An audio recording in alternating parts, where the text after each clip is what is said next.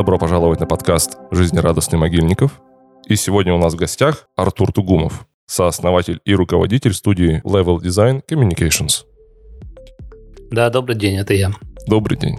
Я очень давно слежу за вашей деятельностью. На сайте я нашел дату основания вашей студии. Студия основана в 2005 году. Все верно. Расскажи, пожалуйста, какой основной профиль у вашей студии чем в основном вы занимаетесь? А если говорить о позиционировании, что называется, да, то мы называем себя студией графического дизайна и э, слэш рекламным агентством все-таки, потому что исторически все выросло из рекламного бизнеса, да, но в нем потихоньку э, сформировалась ключевая компетенция, которая связана с граф-дизайном. То есть наш основной профиль – это разработка того, что называется в народе фирменным стилем, система идентики визуальной для разных брендов, бизнесов, товаров и услуг, и рекламные коммуникации, связанные, опять же, прежде всего с визуальной составляющей. В то же время есть, конечно, и продукты, которые не в чистом виде визуальные, такие как нейминг, то есть мы разрабатываем названия, такие как э, ну, креатив в чистом виде, да, то есть рекламные идеи и концепции для продвижения продуктов и услуг.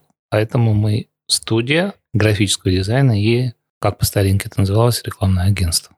А чем обусловлен был такой переход к рекламному агентству? То есть хотелось просто оказывать более комплексные услуги. Клиент приходил с запросом, э, что нам нужно сделать дизайн, но еще и нужно сделать, например, нейминг. Даже наоборот, скорее. Мой наш бэкграунд как компания, он на самом деле уходит еще в 90-е, да? Я в профессии с 93 -го года. Тогда это был именно классический рекламный бизнес прежде всего, то есть клиент шел именно за рекламой, за продвижением, за тем, что его нужно рекламировать. Придя уже, он обнаруживал, что, оказывается, у него нет фирменного стиля, у него нет лица, у него нет упаковки в широком смысле этого слова да, визуального образа его продукта или его компании, соответственно, нужно было начинать сначала откатываться к тому, что мы вас упакуем, сделаем вам фирменный стиль и правильную визуальную подачу всего того, чем вы занимаетесь, бизнес или продукт. Вот. А потом уже будем это рекламировать, потому что не имея лица, не имея а, упаковки, ты не можешь продвигать эту, эту вещь качественно и правильно. Поэтому э, тут генезис наоборот, он, вы, мы выросли и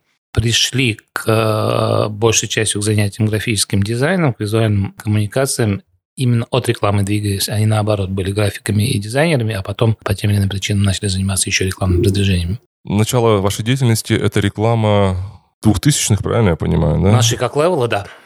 Ну, это было хорошее время, да, мы не случайно, как бы, компания э, возникла в благословенные, как мы сейчас понимаем, нулевые, да, когда любая палка воткнутая превращалась а, в цветущее дерево, можно сказать так. Это было хорошее время, мы э, возникли, отпочковавшись от другой успешной рекламной структуры пермской, как известно, компании Озон, поэтому, да, было время, когда рынок был таков, э, что можно было развиваться, создавались новые структуры, новые бизнесы, и вот в том числе и мы, это был 2005 год, и до 2009, до вот этого всемирного кризиса, это был такой очень бурный, а, интенсивный, экстенсивный, резкий рост, и компания успела встать на ноги, и поэтому она вот сейчас так долго существует, что в хорошее время мы успели возникнуть и вырасти. А как структурно ваша студия менялась вот на протяжении этого времени? Как это обычно бывает? Обычно кто-то отвечает за продакшн, непосредственно за дизайн, и кто-то отвечает за внешние коммуникации в студии. Ну, потому что всем интересно заниматься тем, чем интересно заниматься. У нас и было, и есть. То есть структура на самом деле очень простая. Во-первых, она компактная.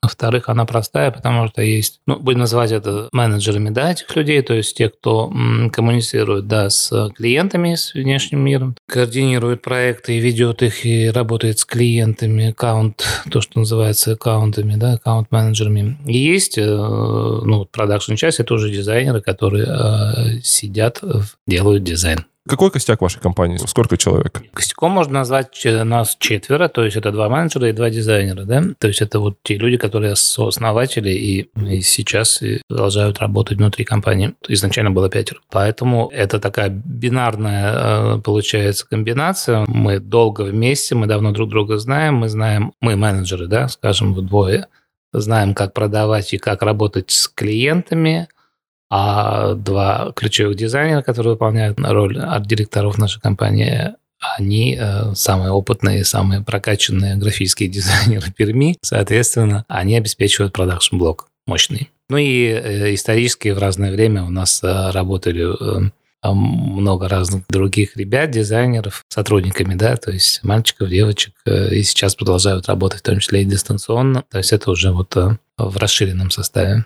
А так костяк 4 человека. А вот расскажи, пожалуйста, вот непосредственно про твои должностные обязанности как менеджера и владельца студии. Ну, их как таковых нет, то есть это для нас это то, что мы делаем постоянно, это как бы наша ну, профессиональная жизнь, соответственно, мы не структурируем и не управляем сами себя а, формализованно очень, да, то есть наша менеджерская работа, моя работа в том, чтобы поддерживать клиентские отношения, а для того, чтобы, ну, грубо говоря, у студии были заказы, для того, чтобы студия а, существовала и работала. А, дизайн-блок отвечает за то, чтобы сам продукт, а он большей частью, да, связан именно с дизайном, рекламным и графическим, чтобы он появлялся и э, таким образом оказывались услуги. То есть неформализованная эта вещь. Да, мы, безусловно, мы, менеджеры, больше общаемся с клиентами, выезжаем на встречи, э, проводим встречи у себя, брифуем клиентов, заключаем договоры.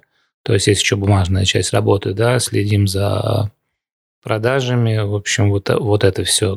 Больше административного, бумажного и клиентского э, сервиса. А дизайнеры работают. Ваш, условно говоря, небольшой относительно размер позволяет вам избегать вот этой формализации да. Да, безусловно, у нас ну, нечего формализовать. То есть, когда ты, э, у тебя костяк команды 5-6 человек, ну, в, там, ну, 7 в расширенном составе, даже 8 пусть. Да, у нас есть аккаунты, которые вне штата, да, то есть те люди, кто э, продает наши услуги, не находясь внутри штата компании, пусть даже будет в расширенном варианте, это 8 работников, сотрудников, допустим, 5 э, дизайнеров и 3 э, аккаунт-менеджера, то это структура, которая не требует э, специальной вертикализации. Нам не нужно делать, делить дизайн-блок на вот этих сеньоров, дизайнеров и начинающих, да, джуниоров. Точно так же не нужно и административную часть себя делить на то, что вот есть директор, допустим, да, и я строго спрашиваю о продавцов по понедельникам, а что у нас с продажами? Нет, планерочки, я, я, планерочки. Да, нет, никаких планерок, никаких э, статус-репортов, ничего этого нет, потому что мы в режиме реального времени не знаем, что происходит. Есть такой вопрос, который задают очень часто владельцам любого бизнеса. То, чем ты занимаешься, это бизнес или самозанятость? Вот в данном случае, чтобы просто понимать дальше, вот про что мы будем разговаривать, то, что, то чем вы занимаетесь, это бизнес или самозанятость? Да, хорошая формулировка, Миша, потому что, да, это слово «самозанятость», оно хорошо определяет. Оно сейчас уже юридический, да, термин, э, термин но на самом деле, да, мы ну, объективно будем говорить, э, региональный, провинциальный, в хорошем смысле провинциальный рекламный бизнес, коммуникационный бизнес, он маленький бизнес, да, и в нем вырастить большую компанию физически э, очень тяжело. То есть рынок не позволяет вырастить компанию, в которой бы сидели, условно говоря, 30 дизайнеров, и были вот э, вертикальные структуры мощные, и проектные команды, и вот эти э, креативные двойки, да, директор и копирайтер, допустим, и все, все вот это вот, ну, классическое, агентское, как бы такой э, способ организации бизнеса. Поэтому... Э, Поэтому реальность, она такова. Да, то есть сам рынок диктует, что ты должен быть э, компактным, гибким, гибким, мобильным и э, реагировать на то, как все меняется и как все функционирует когда я общаюсь очень часто с дизайнерами, дизайнер себе представляет студию как какую-то здоровую машину, где работает там от 30-40 человек. Они просто пережевывают тонны проектов там за единицу времени. Ну, кстати, товарищ Лебедев в этом отношении, он тоже молодец, он внес вот эту картинку. Как бы индустриальный тип, э, шаблон некий, да, что это что-то большое. Что-то, да, что-то большое, что огромное, это мульти, да. причем это мультидисциплинарная история. Все от промдизайна, заканчивая там городскими коммуникациями и, и всем остальным. И почему-то это всем кажется, это очень такое обобщение. Но многим кажется, что и в регионах должна быть подобная история. Что региональные компании могут себе позволить такие большие команды и такие большие э, расходы и доходы, соответственно. Ну да, это, э, ну, это не так.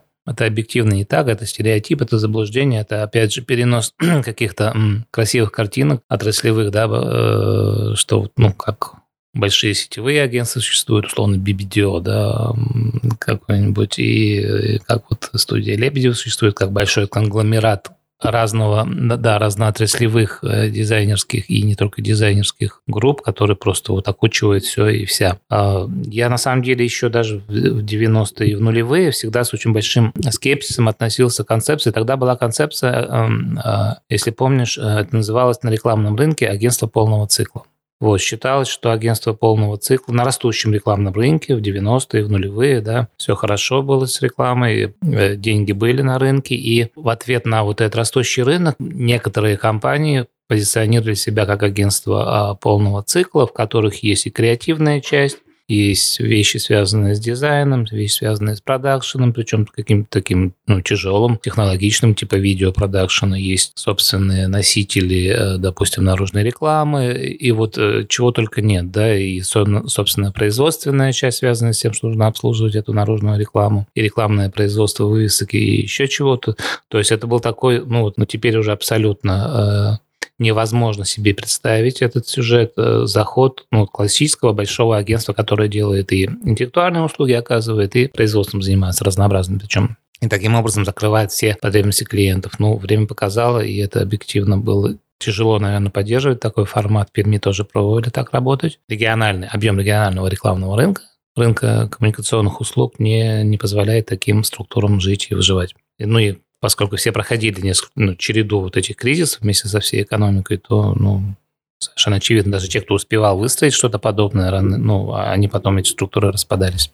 Правильно я понимаю, что вот именно вот этот ваш формат существования, он выполирован вот этими всеми кризисами, которые были в восьмом году, которые были в четырнадцатом году, которые были в прошлом году, и я думаю, что они только начинают. Ну, теперь это уже длящийся такой, да. Да эта история, она позволяет существовать вам. То есть этот формат, да. он позволяет существовать. Да, и возвращаюсь, да, возвращаюсь к этому термину самозанятость. Это действительно, с точки зрения классического бизнеса, это не совсем бизнес, да, в том смысле, что он, да, это способ зарабатывать деньги, это э, функционирующее ООО, там, э, плюс ИП, допустим, структурно, да, это все как бы имеет все атрибуты бизнеса, офис, э, телефоны, да, счета расчетные, юрлица, историю, портфолио, репутацию сложившуюся, безусловно. Это, в этом смысле это бизнес. Маленький, сложный, интеллектуальный, креативный – это бизнес. Но в том смысле, что если подходить к этому более отвлеченно, ну, Считается, что бизнес можно масштабировать.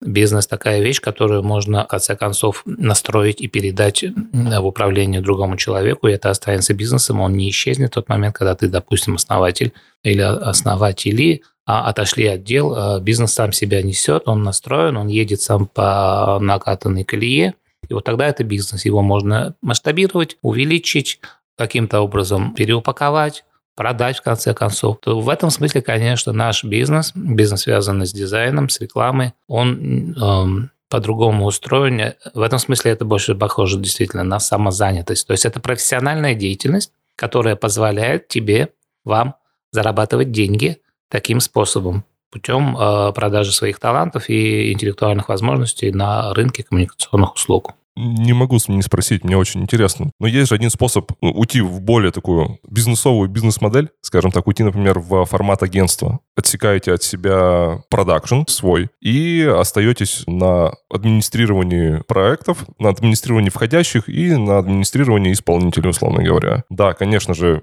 творчества меньше, возможно, самореализации меньше, но денег больше. Да, наверное, есть такая модель, наверное, она, ну, не наверное, а точно имеет право на существование. Есть агентский способ вести бизнес, и, в принципе, рекламное агентство классическое, поэтому называется агентством, да, что оно зарабатывает на том, что оно ведет клиентские отношения, имеет э, сформированный э, портфель заказов, постоянных клиентов и их коммуникационные задачи дальше уже перераспределяет по продакшенам разнообразным, оставляя себе комиссию и, и таким образом существует. Это классическая западная, скажем так, да, рекламная схема, поэтому она называется э, agency агентство. Мы, э, ну, и органически, и объективно, наверное, существуем все-таки в другом формате. Мы в этом смысле э, авторы-исполнители, да, то есть мы не бизнесмены в чистом виде, которые ну, в том числе потому, что мы разрабатываем продукт, идущий из головы, интеллектуальный продукт, потому что можно быть агентством рекламным, которая работает на э, носителях. Ну, классическая наружная реклама или телевизионная реклама. То есть ты именно агент, ты перепродаешь чей-то чужой продукт, носитель, эфир, еще что-то, и существуешь за счет своей комиссии небольшой. Но ты перепродаешь этого много, и, соответственно, это позволяет тебе жить. В этом смысле, да, мы не совсем агентство, а все-таки производство, продакшн. Продакшн. Да, да. Если обобщать, то это продакшн, да. Продакшн связан с графическим дизайном и с рекламными услугами. То есть есть желание брать клиента и самому ему брифовать, самому предлагать концепции, самому доводить до какого-то визуального решения и потом интегрировать, например, самим до конца. Да, конечно, это идеальная схема. То есть мы так и работаем, собственно. То есть э, в идеальном случае э, и наиболее продуктивная работа складывается, когда к нам приходит клиент, а на, ну, он разной степени готовности, разный, с разными задачами может прийти, но мы его обычно всегда э, ну, начинаем смотреть и изучать на предмет того, как его можно изначально более правильно переупаковать. Да? Потому что клиент может прийти уже, с, как часто бывает, с э, названием, с существующим фирменным стилем, с существующими какими-то уже коммуникациями рекламными – и маркетинговыми, то есть это уже состоявшийся, допустим, клиент, но мы смотрим на него, всегда немножко откатываем ситуацию назад и смотрим, э, что мы можем изменить немножко не на уровне той задачи, которую он ставит, а на уровне того, как хотелось бы на самом деле делать. То есть переформулируем для себя задачу, иногда это оборачивается с... То есть человек пришел, допустим, компания пришла за рекламной компании коммуникации, а ты э, на самом деле начинаешь работать чуть ли не над э, ребрендингом этого продукта и перепозиционированием его, да. Все, все сыплется на вопросе, а какая у вас целевая аудитория, да? Да, ну на уровне брифования, на уровне разработки тех заданий ты понимаешь, что все очень сыро, и он понимает, и заказчик начинает понимать, что да, он пришел за одним, а на самом деле ему нужно делать э, что-то другое. Соответственно, здесь это очень часто бывает, и мы на самом деле именно так и работаем. То есть это как раз для нас э, нормальный способ э, организовать работу, э, решать клиентскую задачу. Хотя, конечно же, бывают и заказчики, у которых все более-менее хорошо упаковано, у них есть существующий бизнес, он продается, он требует доработки, шлифовки, рестайлинга, не знаю, новой рекламной какой-то идеи, новой рекламной коммуникации и нового графического решения, визуального обновления. Соответственно, ты делаешь уже внутри этого задания конкретную работу. Поговорим про клиентов вы существуете очень долго. У вас есть какая-то ядерная а, база клиентская, которая к вам приходит. Скажи, пожалуйста, какое соотношение старых клиентов и новых клиентов в вашей студии? Ну, старых долгоиграющих, скажем так. Все быстро обновляется и, ну, не обнуляется, но видоизменяется. Потому что исторически, смотри, если по типам клиентов идти, по отраслевым хотя бы, да, то есть мы начинали, э, бизнес в России э, был на подъеме, нулевые, и, соответственно, крупный региональный бизнес был нашим клиентом. Ну, допустим, условно говоря, Уралсвязинформ, который сейчас уже не существует, да, поэтому можно произносить слух. Урал Автоимпорт, которого сейчас не существует, тоже крупный автохолдинг, крупнейший региональный, да, ну или там Экопромбанк, крупнейший банк, которого не существует э, сейчас. И вот типологически это были, да, хорошие, системные, э, длинные заказчики, которых ты вел много, долго, годами, да, и все было хорошо. И, ну и плюс э, к, этим, к этой системной работе Всегда есть одноразовые клиенты, которым нужен только фирменный стиль. Ты отработал его, отдал, сдал гайд, и, и, и он пошел дальше заниматься своими делами, а ты своими. Потихоньку сама бизнес-среда менялась, все крупные региональные бизнесы либо да, по тем или иным причинам схлапывались, видоизменялись, уходили, сливались. А сотовая связь, понятно, стала жутко вертикальной и федеральной сразу, да, клиенты отпали, большие коммуникационные компании банковские кризисы, целая череда, да, уже э, некоторых банков нет, а некоторые еще есть, типа Уралов Д, допустим, которыми мы тоже работали в свое время много. А многих уже нет на рынке. Где сейчас автодилеры, ну, все мы знаем, что их тоже нет в том виде, в котором они были а тогда, в нулевые. Соответственно, вот, бизнес-среда меняется, меняется клиент. Я люблю и постоянно повторяю одну и ту же мысль. Мы сервисная компания. Мы существуем на рынке только потому, что мы оказываем профессиональные услуги другим участникам рынка. И как того, как устроен региональный бизнес, региональный рынок, что на нем есть, то являются нашими клиентами. Если есть бурный растущий авторынок или рынок телеком-услуг, то наши клиенты, вот они, сейчас, допустим, картина другая. Сейчас, да, авторынок, его нет, а телеком-рынки слишком большие, вертикальные, федеральные. Соответственно, что у нас есть? Сейчас у нас есть девелоперы, да, Живой рынок – это застройщики. То есть жилье строится, продается. Это живой рынок, где есть много денег конечных покупателей. Соответственно, это рынок живой, и он э, является заказчиком наших услуг. Ну и любых других коммуникационных услуг из больших рынков. Правильно ли я понял, что основными клиентами региональной студии будут являться компании, голова которой находится в этом же регионе? Да, это важный момент, потому что в нашей истории, в нашем опыте все именно так. Да, мы пермская компания, мы работаем на 90% с пермскими клиентами. Соответственно, а те пермские клиенты, которые могут себе позволить работать с нами, мы достаточно дорогая компания да, на своем рынке, то вот они, э, вот они наши клиенты, мы их э, подрядчики. Мы же говорим о том, как э, какая часть постоянная, какая переменная, ну, да? Да, да Мы с этого, этого начали, да. То есть получается, что вот эта постоянная часть, она тоже время от времени, в более длинных циклах временных, но она меняется, то есть она тоже переменная, потому что бизнес-среда меняется, целые направления схлапываются бизнесов. Соответственно, вот то, что было в нулевые нашими основными заказчиками, э, ядром нашей аудитории, э, сейчас картинка другая. Десятая была другая, 20 тоже другая. Динамика, она достаточно серьезная, потому что э, есть вечные бизнесы, понятно, у нас всегда было много заказчиков, связанных э, с сегментом хорика ну, дурацким словом, общепит называется, и, и сейчас, и, и в хорошие времена, и в растущем бизнесе, и в, даже в ковидные времена, как это не парадоксально, когда схлапывались все рынки, общепит жил, потому что ему нужно было как-то по-другому себя переупаковывать, перепридумывать себя, доставка э, резко активизировалась, и общепит даже в плохие времена живет, и это вот как раз стабильный рынок, да.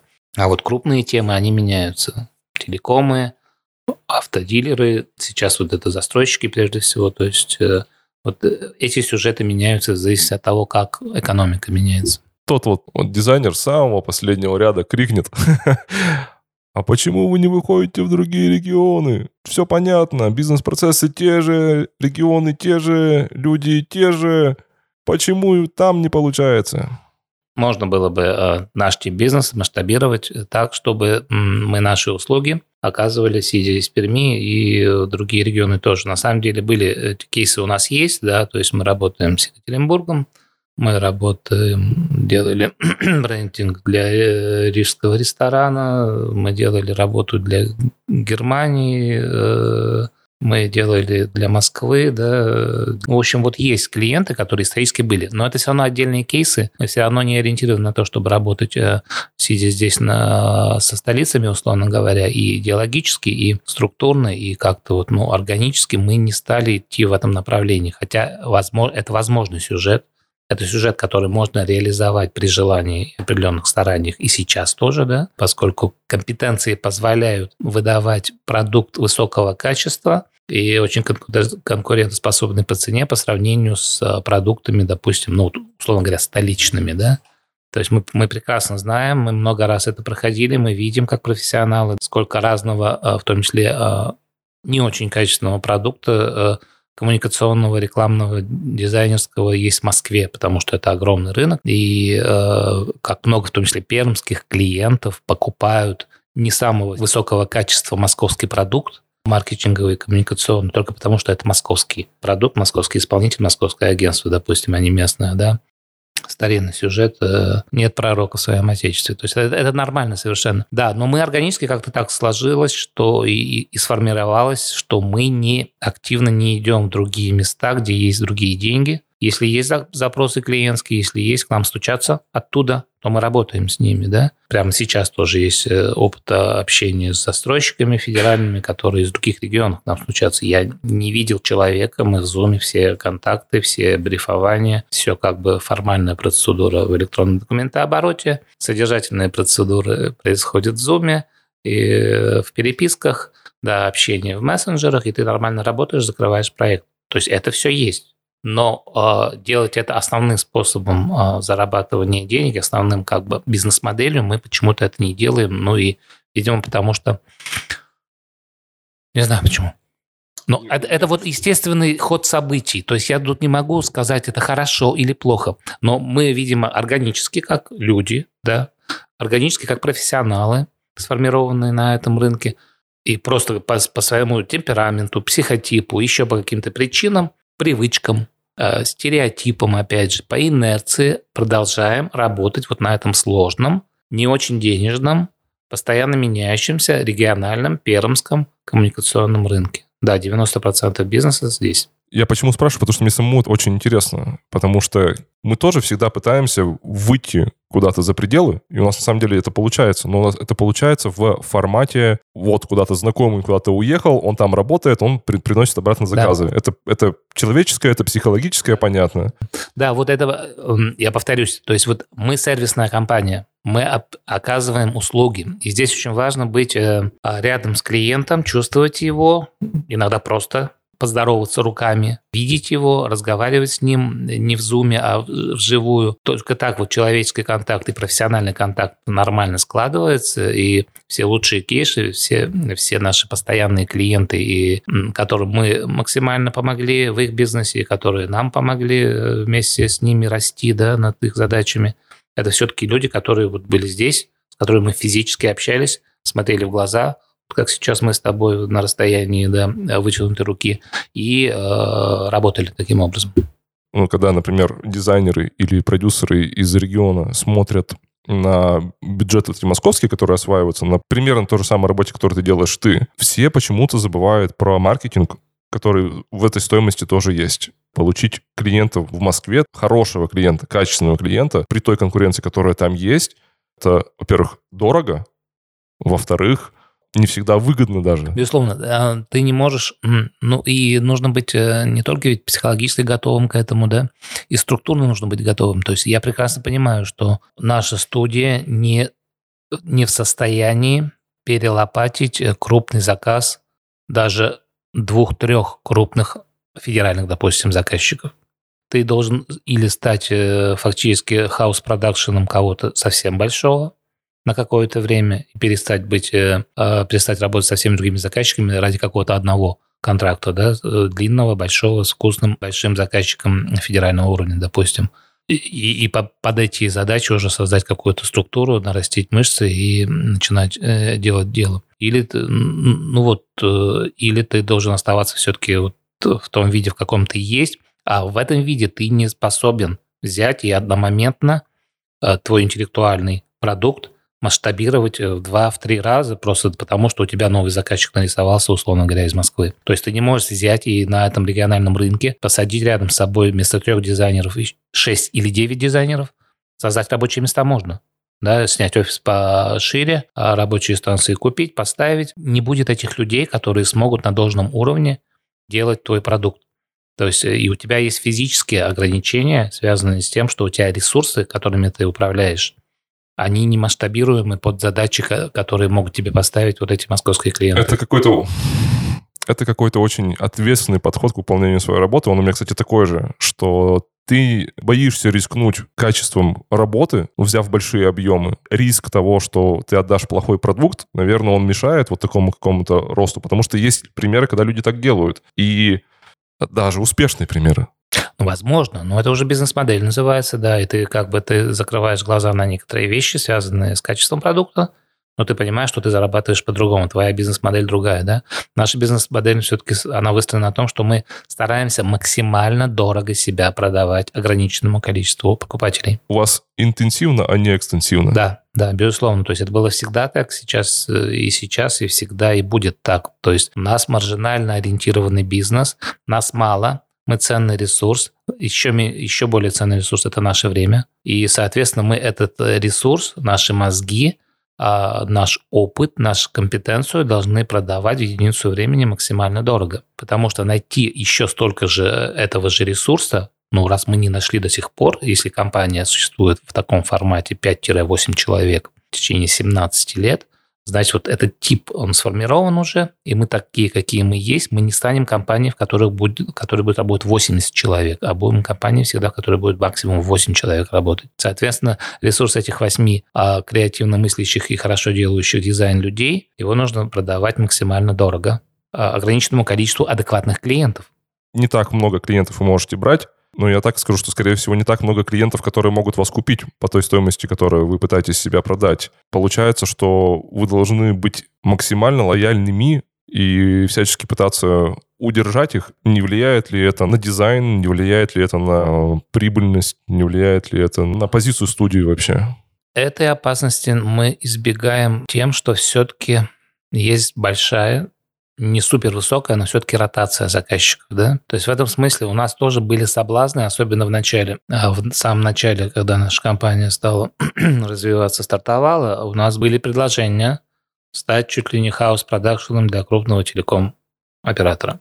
Но мы понимали, что мы хотим работать с разными заказчиками, даже с хорошим, адекватным, богатым, сильным заказчиком – да, можно было бы успеть э, э, заработать много денег и вырасти, и накачать как бы свои скиллы на этих заказах и стать чем-то более крупным рядом с, ну, вырасти вместе с этим заказчиком, да. Но мы сознательно выбрали другую стратегию. На рынке мы работаем с разными людьми, мы не кооптируемся э, с заказчиками очень сильно, э, с одними или двумя или тремя, мы все-таки э, свободны для рынка и, и работаем с разными продуктами, с разными кейсами, с разными заказами, с разным типом э, задач, но оставаясь внутри своей профессиональной компетенции. То есть мы не делаем видео, мы не делаем аудио, мы, мы делаем графический дизайн и создаем рекламные идеи, занимаемся брендингом. Да? То есть мы не идем в пиар, еще во что-то. То есть мы внутри своей профессиональной четкой компетенции работаем с разными заказчиками. Да, и здесь проблема в том, что квалифицированных и хорошо платящих клиентов на провинциальном рынке все меньше и меньше. Да, опять же, по причинам, которые мы обсуждали, по общеэкономическим причинам, да, логика развития бизнеса, э, вертикализация структур, многие бизнесы, ну, кто-то умирает, кто-то становится частью глобальных цепочек, бизнес-цепочек и вертикальных компаний, соответственно, адекватных платежеспособных клиентов, наверное, становится меньше, чем было в нулевые точно. Но, тем не менее, все равно есть. Вот есть несколько типов э, и отраслей, которые все еще предъявляют запрос на наши услуги. Соответственно, поэтому мы здесь и продолжаем именно так работать. Ваш подход, то, что вы работаете с различными типами клиентов и поддерживаете постоянную ротацию клиентов, наверное, он еще и позволяет персоналу не выгорать. И среднее время нахождения дизайнера в вашем коллективе – мы понимаем, что оно все равно конечное, но оно увеличивается, правильно? Потому что задачи меняются. Да, да, да. Опять же, здесь есть как бы э, плюс и минус, да, то есть каждый плюс большой имеет свои э, оборотные стороны, некие минусы. То есть мы, мы, может быть, и хотели бы два года работать над каким-нибудь суперпроектом, начать его с нуля, с нейминга, сделать фирменный стиль, сделать э, позиционирование продукта, сделать рекламную коммуникацию, реализовать это все, да, э, довести до каких-то хороших э, кейсов, случившихся бизнес-кейсов, да, и все, и все, чтобы это было, приносило деньги, и все было хорошо, и все счастливы и довольны. Делать меньше, вести меньше проектов за единицу времени, но более капиталоемких и более э, интересных, комплексных.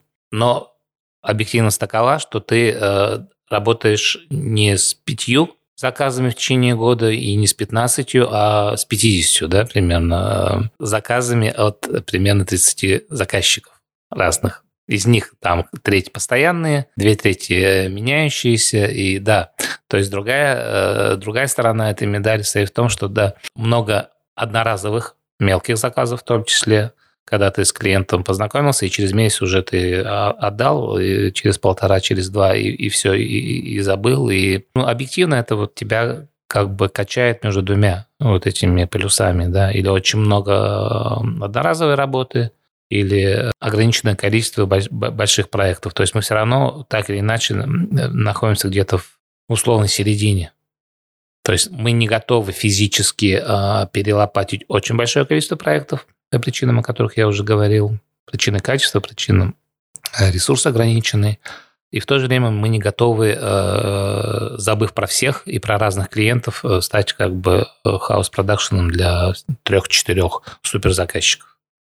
Про персонал. А, да, про персонал, да. Вот и это все позволяет, да, действительно, поскольку мы не работаем над моно-задачами и э, от монозаказчиков, то получается, что типы одни и те же, но сами кейсы, они разные, заказчики разные, соответственно, э, это разнообразие, да, позволяет нам проживать более интересную профессиональную жизнь, в конце концов, да, потому что я прекрасно понимаю, что дизайнеры, которые, ну, допустим, продуктовые дизайнеры, которые э, изо дня в день шлифуют э, кнопочку, да, э, одну и ту же интерфейсы своего или какие-то другие вот э, монопродуктовые дизайнеры э, или, или рекламщики, э, кто изо дня в день только аудио пишет, допустим, да, аудиоролики, то есть это более монотонная работа, и она ведет, ну, не если выгоранию, то, по крайней мере, каким-то профессиональным вот таким издержкам.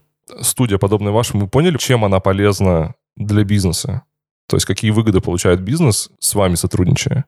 А давайте поговорим, какие выгоды получают дизайнеры, когда начинают работать у вас.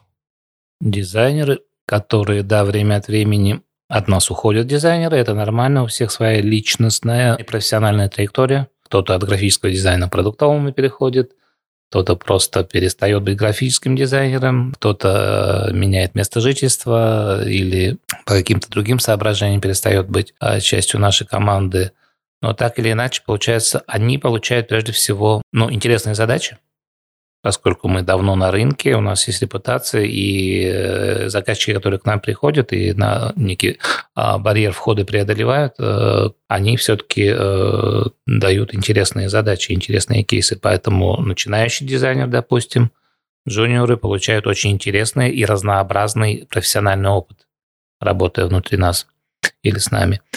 И второе, они получают очень важный опыт от наших двух ключевых дизайнеров, а директоров, да, Юли и Георгия, они получают профессиональный, компетентный вот это вот art direction и взгляд очень опытных, прокачанных дизайнеров. То есть э, молодые дизайнеры учатся, глядя на наших постоянных так. коллег так. и совладельцев компании, как нужно делать. Ну, просто элементарно. И самые простые скиллы, условно говоря, как это сделать в фотошопе быстро и хорошо, да, или какой э, Э, какую горячую кнопку правильно нажать, в какой момент, чтобы все было правильно.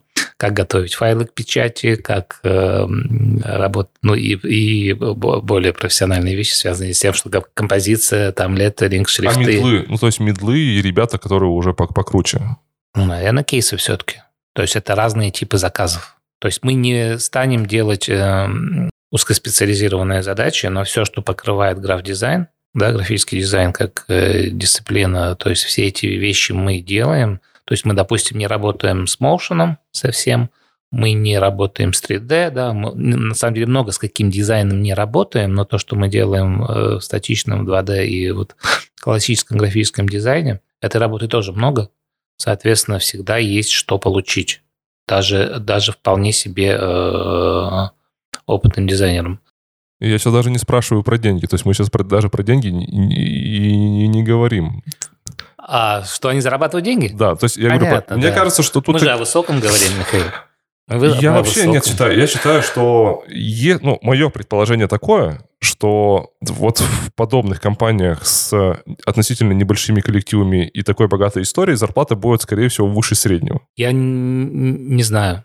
Вот мне вообще тяжело эти вещи комментировать. Э, люди, которые э, работают интенсивно внутри нашей компании, получают, я думаю, выше среднего пермского за эти же услуги, если бы они в других местах работают, безусловно, да. А, но, наверное, не самые большие деньги, потому что есть люди, которые уходят от нас, это тоже нормально, э, и занимаются уже другими вещами э, за большие деньги. Потому что вопрос денег, он очень практический и в то же время отвлеченный, по сути, да, то есть всех денег не заработать, Деньги не являются большим критерием, не являются мерилом профессионализма или э, эквивалентом успешности, да, особенно у нас здесь в провинции. Получается, что э, те деньги, которые мы зарабатываем э, нашим нелегким креативным дизайнерским э, трудом, они, наверное, э, достаточны раз мы продолжаем этим заниматься, да, продолжаем существовать 17 лет, и э, люди приходят и уходят, и меняются, и мы сами этим продолжаем заниматься, в конце концов.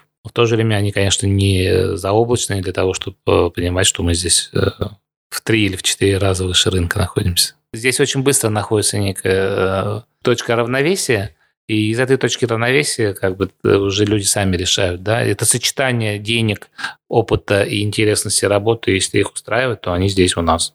Если это перестает устраивать или по каким-то причинам, ну, иногда даже чисто по темпераментным, да, по психо причинам э, некомфортно, то люди, понятно, не из-за денег, а именно из-за этого могут уйти. Или из-за профи- другим профессиональным ростом могут уйти. Тоже вопрос маленьких коллективов. Когда вы кого-либо нанимаете, soft skills или hard skills для вас важнее? Думаю, что soft. Думаю, что софт, потому что, да, мы, мы компактные, мы маленькие, и нам важно, чтобы человек чтобы мы не раздражали друг друга, и человек впис, вписался в, в очень узкий коллектив, и, и стал на, и ему было хорошо, и нам было неплохо. А в больших компаниях, например, там, скорее всего, наверное, хард-скиллы, они преобладают, да? Ну, безусловно, да. Поскольку это поток, это машина по зарабатыванию денег, ну, структурированная компания, да, то там Понятно, нужно закрыть потребности компании, прежде всего в позиции выдавать продукт на гора вовремя и определенного минимального качества. Ну да, рынок есть рынок, особенно вот все, что связано с digital ами и более технологической частью уже, да, дизайна. Может быть, еще и ну, не, не поэтому, но вот мне труднее комментировать эти моменты, связанные с UX и UI вещами. Там рынок, наверное, более жесткий, а более хардскильный, да, и более регулярный, поэтому более потоковый, да, конвейерный, да. Но туда люди идут, опять же, за другим. Многие молодые ведь идут э, туда, потому что они хотят прокачаться, ну, не только заработать, но и прокачаться или попробовать что-то новое, да. Э, в том числе и вот из нашего классического лампового графического дизайна. Многие переходят в цифровой и в интерфейсный, допустим, и в продуктовый дизайн, потому что это и деньги, это и а некие возможности работать выхода на ну, в мир, что называется, да, на международные рынки. То есть это более универсальные компетенции. Но это не наша история, мне тяжело комментировать этот момент. Мы здесь, мы здесь, в Перми, мы, да, мы теплые ламповые, да, мы э, про маленький эффективный э, коллектив, про человеческие отношения, про клиентский сервис, вот про это все. Плавно из персонала я хочу поговорить про конкурсные работы, рейтинговые работы. А мы в свое время, безусловно, понимали, что хорошо бы что-то куда-то отправлять и что-то показывать миру, и какие-то медальки вешать на шею, и потом звенеть этими медальками перед клиентами. Смысл в этом. Но, э, опять же, из-за того, что ты решаешь, прежде всего, клиентские задачи, а потом уже все остальное, э, и на self-промо остается точнее не то чтобы мало времени, его не остается совсем, работающей реальной структуры, то да, мы там получали какие-то гран-при, мы получали э, на идеи, мы получали на конкурсах регионального брендинга тоже хорошие места, то есть кейсы с черданью. Но на поток мы эту задачу не поставили. Не знаю, к сожалению, наверное, стоит сказать, потому что, да, это вот та часть работы, которую мы не дожимаем, то есть мы, э, ну, скажем так, прямо плохо сами себя продвигаем. То есть наш, нас продвигает наша репутация, наш опыт и наш портфолио. А, а дополнительных усилий, потому чтобы взять и себя упаковать более модно, а нарезать шоурилов красивых и участвовать во всех подряд фестивалях, вот этих усилий, на них не хватает ни времени, ни возможностей, ни, э, ну и желания, видимо, мало. Соответственно, вот, э, увы вдали от микрофона а, уже на тему поговорили. Но любой кейс — это огромное количество трудочасов. Соответственно, трудочасы — это деньги, которые нужно заплатить, получается, из своего кармана. Не из стоимости проекта уже, а уже из своего кармана. Ты, будучи региональным агентством или продакшеном, который и так лавируешь на грани маржинальности в 20-30%, отдавать еще треть или половину маржи на упаковку кейса, это Нереально. Э, ну, это смело, скажем так. А по поводу маржинальности, вот региональной, я правильно сказал, что в среднем маржинальность это 30%. Это правда или нет? Я, я не знаю, что такое маржинальность э, в, в нашем бизнесе. То есть мы не считаем нашу работу вот э, в смысле вот есть себестоимость, время и прочее. То есть мы так привыкли думать и работать, что мы не таксируем наше время, у нас нет человеко-часов, то есть мы не обсчитываем, в отличие, кстати, от вот digital дизайнеров, да, или веб-дизайнеров, у нас э, мы не фиксируем трудозатраты. У вас нет трудодней? Нет. Как у нас так? нет трудозатрат человека часов, и исходя из этого не вырисовываются сметы, то есть нет.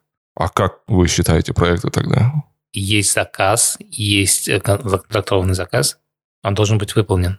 Есть заказы, которые выполняются усилиями двух дизайнеров, есть заказы, которые выполняются э, за месяц. Э, заказ выполняется, проект усилиями четырех дизайнеров. Э, больше усилий, больше трудозатрат, зафиксированная цена, но это все уже наша внутренняя кухня. То есть мы не таксируем наше время – мы не обсчитываем а, стоимость проекта в зависимости от трудозатрат, которые мы потенциально должны понести на этот проект. И в, этом смысле э, высчитывать маржинальность, ну, просто не, не от чего отталкиваться, нет той э, системы координат, То есть наша задача, мы примерно по умолчанию понимаем свои трудозатраты, поэтому если мы контрактуем клиента, мы понимаем, что эту задачу будет выполнять, допустим, один дизайнер, за ним присмотрит Art Direction. Или это хорошая задача, где нужно клиенту показать ну, классический фирменный стиль. Да, и прямо в контракте прописано, что не менее трех дизайн-концептов на выбор заказчика. И три дизайнера разных. Не один делает три псевдоварианта, а три разных дизайнера сидят и работают над тремя разными вещами. Клиент не совсем понимает, конечно, что получив три, на самом деле у дизайнера, у каждого тоже была э, развилка между двумя-тремя концептами. На самом деле клиент получил три э, дизайн-концепта из, условно говоря, девяти, которые были в головах у трех дизайнеров. Вот эту трудоемкость он не воспринимает и, к сожалению, не может адекватно оценить. Да. И они э, реалистичные все три, правильно я понимаю? Они, Конечно. Они как у дизайнера, например, первый — это рабочий, хорошо оформленный, и два альтернативных и две варианта. собачки, да, зеленые, которые да, просто да. Да, на отвлечение. Нет, это, это в том-то и дело, когда дизайнеры разные, и есть момент еще внутренней творческой уже конкуренции внутри компании. Потому что этот дизайнер, ведь потом, если его вариант, э, ну, условно, победил, да, и заказчик принял его вариант, дизайнер потом получает возможность как бы, ну, и зарабатывает больше тех, кто просто участвовал в проекте, и получает возможность дальше над этим кейсом работать если заказчик не остановился, на, допустим, на фирменном стиле, mm-hmm. дальше продолжит работать, потому что это твой заказчик уже, соответственно, у, у, у дизайнера есть как бы некое вот понимание того, что он дальше будет с этим заказчиком работать, с его кейсами. У вас есть внутренняя конкуренция. Ну вот на этом уровне есть, на уровне чисто творческих задач. Понятно, что когда приходит работа, связанная с более конкретными а, ну, э, вещами, не с фирменным стилем, да, в чистом виде, когда момент чистого творчества меньше. Текущие, текущие задачи, у любого бизнеса есть текущие задачи. Придумать рекламную кампанию, нарезать определенное количество макетов э, для офлайна и онлайна, да, буклет, в конце концов, напечатать, да, сверстать буклет. То есть э, конкретную задачу делает конкретный э, дизайнер, то есть э, там не нужны варианты. А вот чистые творческие процессы, связанные с придумыванием названий, разработкой фирменного стиля и с э, придумыванием рекламных концепций, идей в чистом виде рекламных кампаний. Вот там идет вариативность, и там есть момент и внутренней, как бы внутренней конкуренции творческой, которая, безусловно, хорошо сказывается на продукте потому что мы из опыта хорошо себе представляем, что ну, там, мальчики девочки, да, эм, чуть старше, чуть моложе, то есть дизайнеры разные, с разным бэкграундом, с разным э, опытом, с разным взглядом, с более рациональным подходом, а с более эмоциональным подходом. Кто-то на иллюстраторском скилле делает стиль, кто-то на концептуальном, на э, делает более интеллектуальный, сухой, но умный стиль. То есть они же разные. Соответственно, клиент, заказчик получает разные по содержанию концепты, и это хорошо. Действительно разные. Действительно разные концепты, и это хорошо, и это... Э, но в то же время вот мы не... Э, вот эту внутреннюю часть работы не таксируем. Мы не понимаем, где... Иногда за меньшие деньги работаешь больше, к сожалению, да, потому что контракт ты не можешь переписать и за, на, на дополнительный э, счет выставить сказав, что, ну, вообще-то вот мы, мы должны были два, два варианта показать, показываем четыре, а еще так хорошо получилось, так хорошо получилось, что давайте доплатите, потому что совсем уж хорошо получилось. Нет ведь? Все, контракт уже сформирован. Да, а иногда бывает, что э, достаточно быстрыми, допустим, но профессиональными усилиями ты достигаешь результата, и, и дальше движешься, и все хорошо. А вопрос часто бывает обоснование стоимости. Как вы с этим справляетесь? Нет обоснования стоимости. У нас нет прайс-листа, у нас нет трудодней, трудочасов, э, человека часов. Мы в этом смысле формируем коммерческое предложение, глядя на э, структуру заказа и понимая, э, ну, понимая, что вот есть заказчик, его потребности. Понятно, что ну, маленькая компания – это один уровень цен, э, большая торговая сеть – это второй, да, или э, маленький бизнес, э, частный, ну, индивидуальный предприниматель, который что-то делает маленькое, аккуратное свое, то есть, да, ему не выставишь те деньги, он не съест и не купит продукт хороший mm-hmm. от тебя за те деньги, которые ты можешь выставить большому застройщику, допустим, или еще кому-то крупному. Соответственно, вот ценообразование, оно в этом смысле волюнтаристское, и, и я уже говорил о том, что мы, в принципе, каждый раз пытаемся не максимально, ты не можешь взять из потолка нарисовать э, условный миллион, да, если ты привык, э, что вот на этом рынке продавал это за, ну, допустим, за полмиллиона. Так. Даже если хороший клиент, и он э, влюбленно смотрит, и прям хочет с тобой э, работать, и восхищен твоим портфолио, все равно ты не, не можешь в два раза ценник увеличить только потому, что, э, потому что э, он, он такой теплый к тебе уже пришел. все равно это, ну вот есть некая в головах э, планочка ценовая, да, но она варьируется. И она не от трудозатрат идет, формируется. Хорошо, то тогда... От заказа еще более интересный вопрос. А ваши дизайнеры, их доход зависит от стоимости проекта? Да. Вы говорите, сколько стоит проект вашим да. дизайнерам?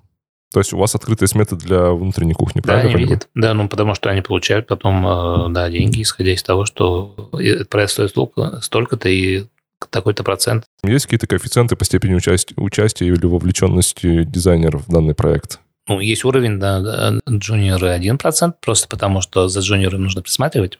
И, допустим, первый год, в любом случае, приходящий дизайнер, он джуниор остается, даже если он прокачанный пришел, и для нас он джуниор. Он не, не работает на наших еще стандартах и точно не работает на том уровне, как работают, допустим, наши арт-директора, да? Ключевые дизайнеры, соответственно, другой процент. Понятно, чем, чем меньше он времени занимает на администрирование его работы, тем больше он денег получает. Ну, в том числе потому, что да, нужно больше присматривать, больше э, советовать, э, иногда переделывать за ним, да, брать идею и дошлифовывать ее до другой дизайнер берет и дошлифовывает ту идею, ту концепцию, доводит до ума, и, соответственно, это трудозатраты пошли уже, как бы увеличились.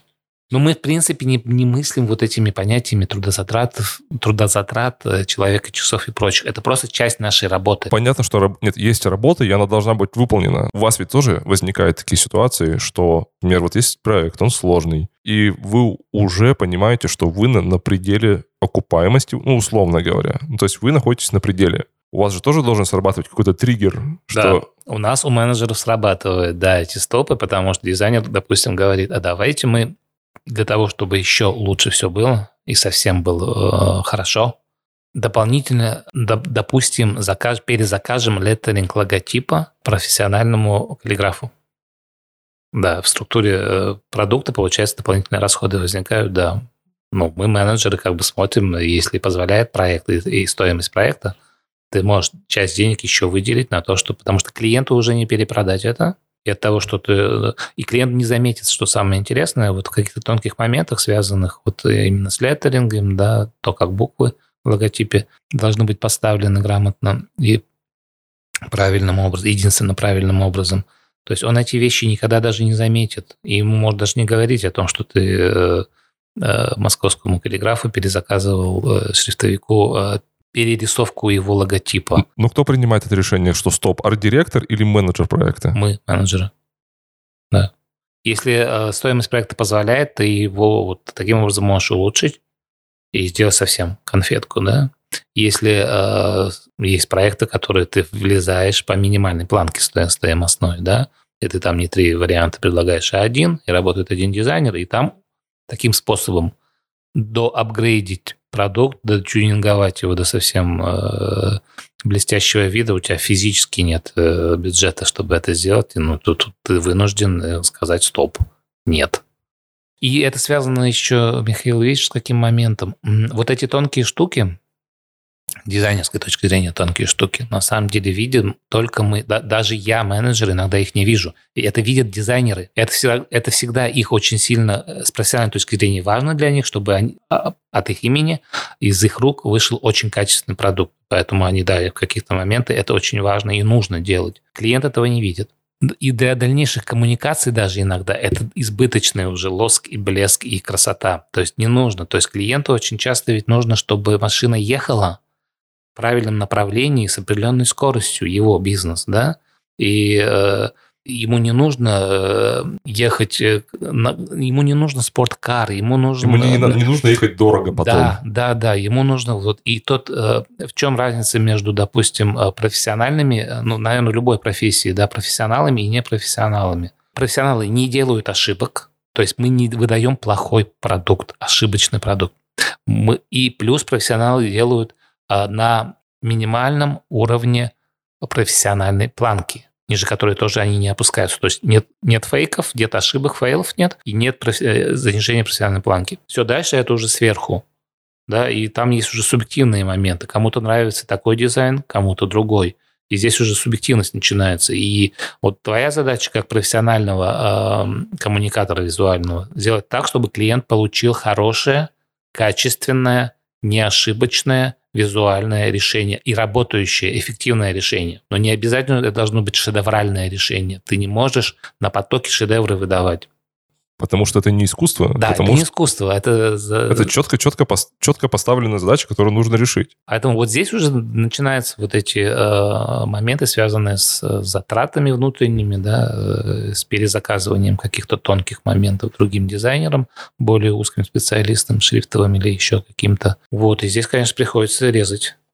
И вот я тут хочу перейти немножко от дизайнеров, вот именно к менеджерам. Дизайнеры еще понимают, что они могут быть востребованы в студиях, огромное количество людей, которые могут руководить проектами, либо другими людьми, они даже не понимают, насколько они важны студиям как ресурс. Найти хорошего менеджера проектов, Сейчас скажу, найти хорошего менеджера проектов — это примерно как найти хороших отделочников для своей квартиры.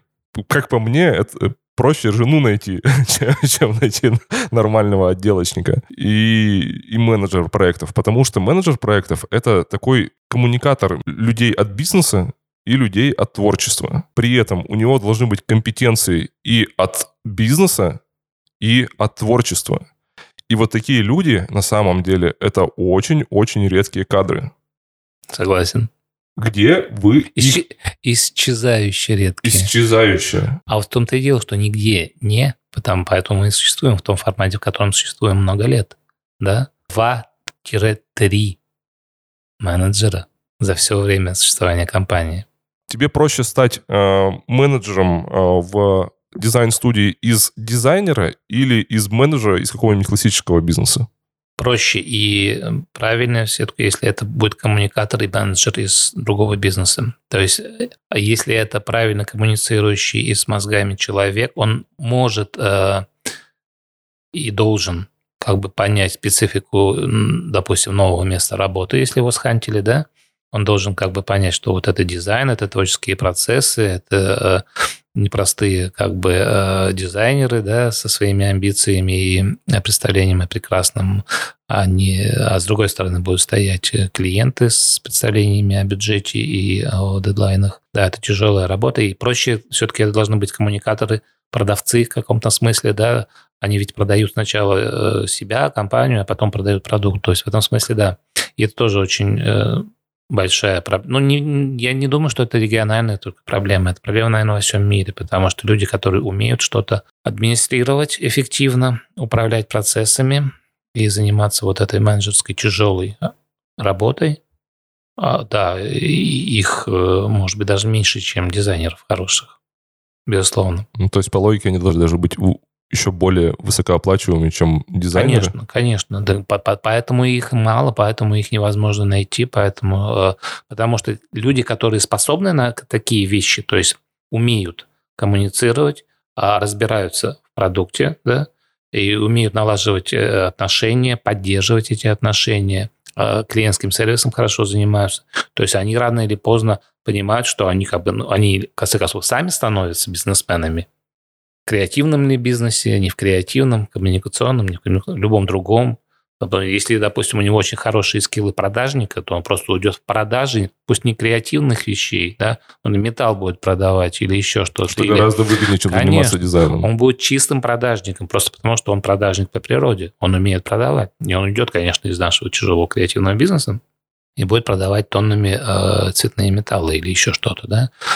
Э, люди, которые э, хотят остаться внутри вот нашего типа бизнеса, тяжелого, креативного, интеллектуального, э, но интересного, они тоже, поднакопив опыт, могут вырасти и стать как бы вот, ну, зачем далеко ходить, да, наша компания, возвращаясь к истории вопроса, возникла на отпочковавшись от другой компании, да, успешной, то есть это нормально, это реалии жизни, так бизнес развивается. Поэтому хороший менеджер э, я не знаю, что такое хороший менеджер с точки зрения того, как его удержать или как его найти, потому что мы не искали, по большому счету, и даже не пытались эту задачу решать, она, мне кажется, ну, для нас, для нашей компании практически нерешаемая. То есть мы можем найти продавца, который будет за процент бегать продавать. Мы пробовали это делать. Это невозможно. Потому что он будет просто продавать. А, а что, что продавать? Ему не важно, да. А продуктом потом ты же и будешь заниматься. То есть он напродавал, а ты влезаешь в продукт, понимаешь, пытаешься понять, а зачем он продал это, а не то. И, а почему по такой стоимости? Ну, то есть ты сам будешь потом... А потом, а потом дизайнер спрашивает, а чем мы вообще занимаемся, да? Да, и, да, да. и это потом в будущем, даже в среднесрочной перспективе, это, скорее всего, даже больше убытков тебе принесет, нежели Вполне чем возможно, да. Потому что поэтому э, чистые продажники тоже не подходят. Вот здесь но, но и дизайнеры, э, вряд ли путь, когда дизайнер становится э, сам себе администратором и успешным продавцом креативных продуктов, еще реже встречался такой. Все-таки дизайнер остается дизайнером. Он может участвовать в продажах. Да, мы любим дизайнеров брать с собой на встречи с клиентами, потому что клиент хотя бы видит, что вот живой человек, и он на другом уровне разговаривает с клиентом, пусть даже клиент не понимает, но он сыпет умными дизайнерскими словечками, и клиент успокаивается. Ну, действительно, вот живой дизайнер работает, не искусственный интеллект и не перезаказано э, куда-то в третьи руки, а вот живой дизайнер сидит, воспринимает задачу, слушает бриф, потом приезжает на защиту э, проекта тоже с тобой, с менеджером, и все хорошо, люди видят, что э, ну, не туфта, а реальная работа происходит. Ну, дизайнеры вряд ли вот перерастают потом свой, себя в дизайне, чтобы стать продавцами или администраторами в чистом виде. Я где, а где, не... где их брать-то? Где, а где не брать? Где брать? Воспитывать? Брать людей, которые, типа, которые подходят по софт-скиллам и пытаться с ними ну, возможно, да, но мне кажется, это тяжело. Именно менеджеров тяжело. Вот мы не нашли за все это время э, успешных менеджеров, которые бы э, стали бы э, вот прямо рядом с нами, плечом к плечу, и продавали, и были бы замотивированы, и оставались бы надолго с нами и прочее, да. То есть дизайнерами легче. Джуниор-дизайнеров мы находим, кто-то из них остается надолго, кто-то ненадолго, то есть э, стажировку не выдерживает, да. Э, но, тем не менее, вот там хоть какая-то ротация есть, и мы понимаем, что если, допустим, нам нужно будет очень срочно закрывать позицию дизайнерскую, еще одну, или создавать под какую-то структуру заказов, то мы найдем со скрипом, но найдем человека, осадим, и он будет начинающим, но дизайн единицы да, в компании. А вот менеджера мы не найдем. То есть, наверное, не зря, например, консалтинговые компании, когда у них менеджер начинает уже сильно очень вырастать, они, они партнерами становятся. Они становятся партнерами. Да, да, да. да. Это путь единственно возможный, потому что э, хороший, умный, качественный э, человек, если он действительно нужен компании, компания хочет его удержать, она будет вынуждена делать его, увеличивать его вес внутри компании, то есть партнерские отношения или какие-то опционы хорошие, потому что э, э, это тяжело и это редко. И если компания ценит этого человека, она будет его держать. Если нет, то он станет бизнесменом-конкурентом. Мы просто, э, имея опыт и поняв э, отрасль, он просто станет рядом и откроет э, ну, на хорошем рынке, там, где есть нормальная развивающаяся экономика, конкуренция и прочее, человек просто станет твоим конкурентом, потому что он был внутри тебя, он вырос, ты ему не смог предложить лучшие условия, и он просто рядом основ... Ну, сделал точно такую же компанию и тем же самым начал заниматься просто уже не от тебя, не внутри твоей компании, а внутри своей компании. Ну и еще такой вопрос. А, а можно ли вообще купить или продать вот студию, студию дизайна, чтобы она эффективно работала без тебя, или взять, зафиксироваться, сказать, все, гори это все синим пламенем, я вот хочу, условно говоря, от этого бизнеса с какими-нибудь выгодой небольшой распрощаться. Это вообще возможно? Хочется сказать нет. Но в то же время хочется сказать, что, наверное, возможно, кто-то это, наверное, и делал, и даже на региональном уровне. Тут проблема в том, что бизнес-модель э, не такая, как э, принято в классических вот этих сетевых агентствах. Да? У нас нет длинных контрактов, у нас нет портфеля заказов, сформированных на год, на два. Объектом продажи и покупки тогда должен, должен быть вот этот, да, некий э, работающая единица. Денежный поток. Ден, денежный поток. Плюс, да, cash flow, который эта структура генерит, потому что она формально и, и, и фактически законтрактовала несколько хороших клиентов надолго. потому что вот и этот поток, и все понимают, что это взаимные обязательства, и эта компания будет на рынке в ближайшие два года зарабатывать от Пепсика и от э, Вимбельдана вот такие-то деньги и с такой-то маржинальностью. Ну, то есть все посчитали примерно, поняли, что это бизнес, который, да, имеет стоимость, имеет как бы некие активы, в виде портфеля заказов, пассивы какие-то имеют обязательства и прочие затраты, да, и можно это превращать вот в предмет купли-продажи. В нашем случае это невозможно, э, потому что э, нет этих длинных контрактов, и каждый контракт – это событие одномоментное, единоразовое, поэтому э, так, так не продашь структуру. Единственное, мне кажется, один из способов продавать структуру, работающую в креативных индустриях, это если продавать заказчику. То есть ты а, Под внутреннее отделение какое-то. Да, да. Вот есть, ну, опять же, в нынешних условиях это, мне кажется, нереально. А, то есть, если есть крупный заказчик, который закрывает свои потребности в каких-то а, продуктах, дизайнерских или креативных, и он понимает, что есть готовая команда, которая может выдавать э, этот продукт с определенным качеством и с хорошим, с хорошей эффективностью – то заказчик может купить, наверное, такую команду под свои задачи. Возможно. Будем потихоньку заканчивать. И я думаю, все-таки вы, будучи вашей командой и тебя достаточно позитивными людьми и здраво смотрящими на, на происходящее, самая главная мысль пока, что рынок фрагментируется, заказчики все мельчают, мельчают, все уходит больше вот в, в Москву, все головы переезжают в Москву, здесь остается меньше и меньше заказчиков. Но мы сейчас все равно понимаем, что есть определенная конъюнктура, скажем так, происходящего. Вот. И что вот дальше в, на, в нашей индустрии будет происходить в ближайшее время? Ну, смотри, поскольку мы, наша сервисная отрасль, это производная от более реальной части экономики, да, то тут прямая связь, если экономика будет какой-то в каком-то виде функционировать так, как она до сих пор функционировала, то есть в рыночной своей ипостаси, то перспективы будут. Хуже, лучше, с флуктуациями какими-то, с какими-то вот такими падениями и взлетами, но это будет продолжаться, да, потому что ну, для этого нужно, чтобы все-таки рыночная экономика и рынок хоть в каких-то отраслях продолжал существовать, чтобы у нас не было ну, вот, э, тотального доминирования государства а, во всех э, отраслях экономики, потому что эм, основной клиент и э, заказчик бизнесов коммуникационных, всего того, что связано с дизайном, с брендингом, с продвижением. Это все-таки э, исторически это частный бизнес, который существует в высококонкурентной среде, вынужден развиваться из-за этого – вынужден бороться за свою долю рынка, поэтому ему нужен маркетинг, ему нужен дизайн, ему нужны бренды, ему нужны э, новые свежие идеи, визуалы, упаковка и прочее. И если этого становится мало в экономике, а мы видим, что этого все меньше и меньше, да, вот ну, нулевые были, как мы теперь понимаем, золотым веком в этом смысле нашей, ну вот нашего э, российского капитализма, да, в позднем изводе своем, то получается, что э, если все это будет так или иначе существовать, будут потребительские рынки, будут э, товары и услуги, то будет чем заниматься. Глобально будет. То есть э, отрасль не умрет.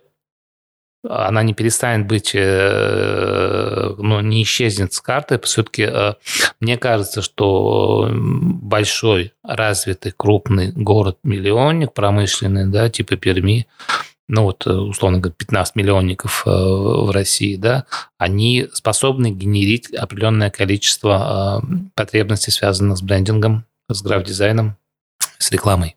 Все еще способны генерить, поскольку это большие крупные города. Вот, и есть люди, есть общепит, есть какие-то технологические компании, есть какие-то, вот опять же, живые рынки, связанные с живыми деньгами, типа а, рынка недвижимости, да, подпитываемой ипотекой.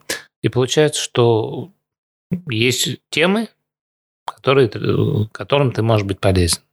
Вот. А дальше уже фигура умолчания, потому что если вот эта часть, как бы живая рыночная часть экономики будет сжиматься, сильно сжиматься, то понятно, что у тебя сильно сжимается твой, твоя поляна, и в какой-то момент может оказаться, что места на этой поляне тебе нет. А не открывается ли, наоборот, ли окно возможностей гибким структурам, как ваша, потому что большие бизнесы, связанные с дизайном, сейчас могут быть просто оверпрайс для московских заказчиков, для питерских заказчиков. Не время ли это устремиться со своей небольшой стоимостью туда? Нет. Относительно небольшой стоимостью. Раз это не делалось в лучшие времена, то в, тяжелые времена это не будет тем более происходить, мне кажется. То есть не так работает логика, нет так, того, что вот э, ребята, допустим, сидящие в большом красивом московском офисе, говорят, ну, наш маркетинговый бюджет э, стал в два раза меньше, поэтому мы не можем себе позволить крупное западное сетевое агентство, а мы поднаймем какое-нибудь э, крепкое провинциальное продакшн-студию на те же задачи, которые нам до сих пор делала сетевая структура западная, да, их московский офис. Так не работает. А, объясни, почему я не, я не понимаю, почему так не, не может произойти. Они будут меньше заказывать продуктов и услуг у тех же э, ребят, с которыми они привыкли работать. Это вопрос вот это именно того, о чем мы говорили. То есть ты сервисная компания, ты рядом, тебя видят, э, смотрят на твое портфолио, ты всегда был рядом и э, делал задачу для них. Взять и поменять э, на кого-то, кого ты никогда не видел, пусть даже хорошего, прикольного чувака из провинции, который за меньшие деньги сейчас будет то же самое делать, я думаю, что нет. Но это моя точка зрения. То есть это вряд ли будет происходить. То есть в этом смысле рынок, он не, вот, не, не гибкий. Они, они, они урежут э, все, то есть не будут покупать за меньшую стоимость такой же объем продуктов и услуг креативных. Они просто урежут это и будут, или будут катить на старых креативах, на старых дизайнах год, полтора, два. То есть э, легче так это все сделать, как мне кажется, если вот я пытаюсь себя на их место поставить, да, я в свое время э, просто работал э, по, по другую сторону, как бы, да, я был рекламным менеджером в 90-е в компании, то есть я не был исполнителем и продакшеном дизай... рекламы и дизайна, я был заказчиком рекламы и дизайна, да, и всего этого. Я понимаю, что компания, когда ей тяжело, ну, известная вещь, да, маркетинг страдает в первую очередь, да, тебе не до развития, не до брендов, не до лояльности аудитории, не до лав-марков, не, не до этого всего красивого и умного и хорошего и правильного. Ты просто выживаешь, соответственно, бизнес режет все косты, связанные с маркетингом, и просто режет. То есть не удешевляет, а просто режет их. Поэтому вся надежда и общий как бы, ну, ну, взгляд э, в будущее связан с тем, чтобы э, рыночная экономика продолжала существовать в каком-то виде и а, ну, вот дальше, чтобы все это продолжалось. Надеюсь, годика через два мы также также пообщаемся на, на эту тему, и можно будет подвести это, подвести и какую-то, какую, поставить маркерную точку вот сегодня, и годика через два посмотреть, и что понять, из этого да? всего, да, да всего да, этого да. вышло. Потому да. что я не против, давай. Что, как говорят китайцы, чтобы тебе жить в интересное время. Да, на самом деле по нынешним временам два года быстро очень пролетают.